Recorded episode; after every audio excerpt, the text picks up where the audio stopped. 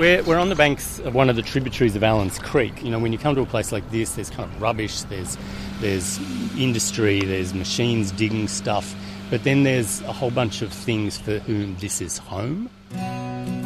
Why are a bunch of geographers going on an urban bushwalk to a dirty little creek in the middle of an industrial estate on the New South Wales south coast? And she said, Why do you want Allans Creek? That's the worst creek in the Illawarra.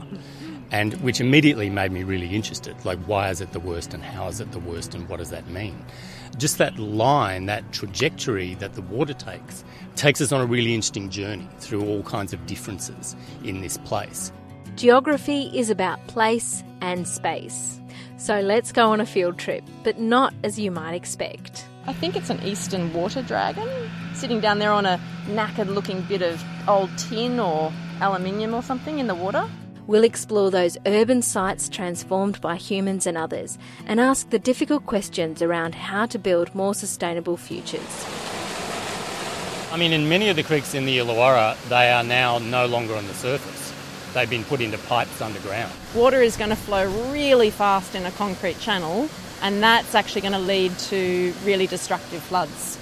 What is our relationship with nature? What do Indigenous connections to country teach us about these places? How do we understand disasters and invasive species? Honeysuckle, lantana, blackberry, white How do we negotiate sustainability in our everyday lives?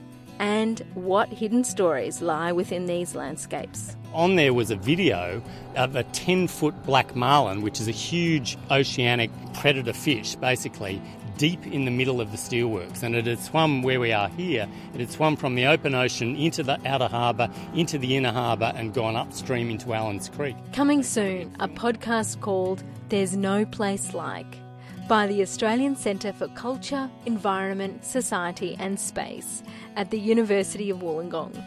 As geographers, we're all really interested in place, and there's loads and loads of different stories that are connected to these places. It's about having those conversations between different researchers, so bringing those ideas together out in the field and trying to, to think about things in a different way. So join us as we go knee deep into some of the forgotten corners of the Illawarra and beyond. So, if this is the worst creek in the Illawarra, in parts of it it's actually pretty good. We haven't done any chemical testing.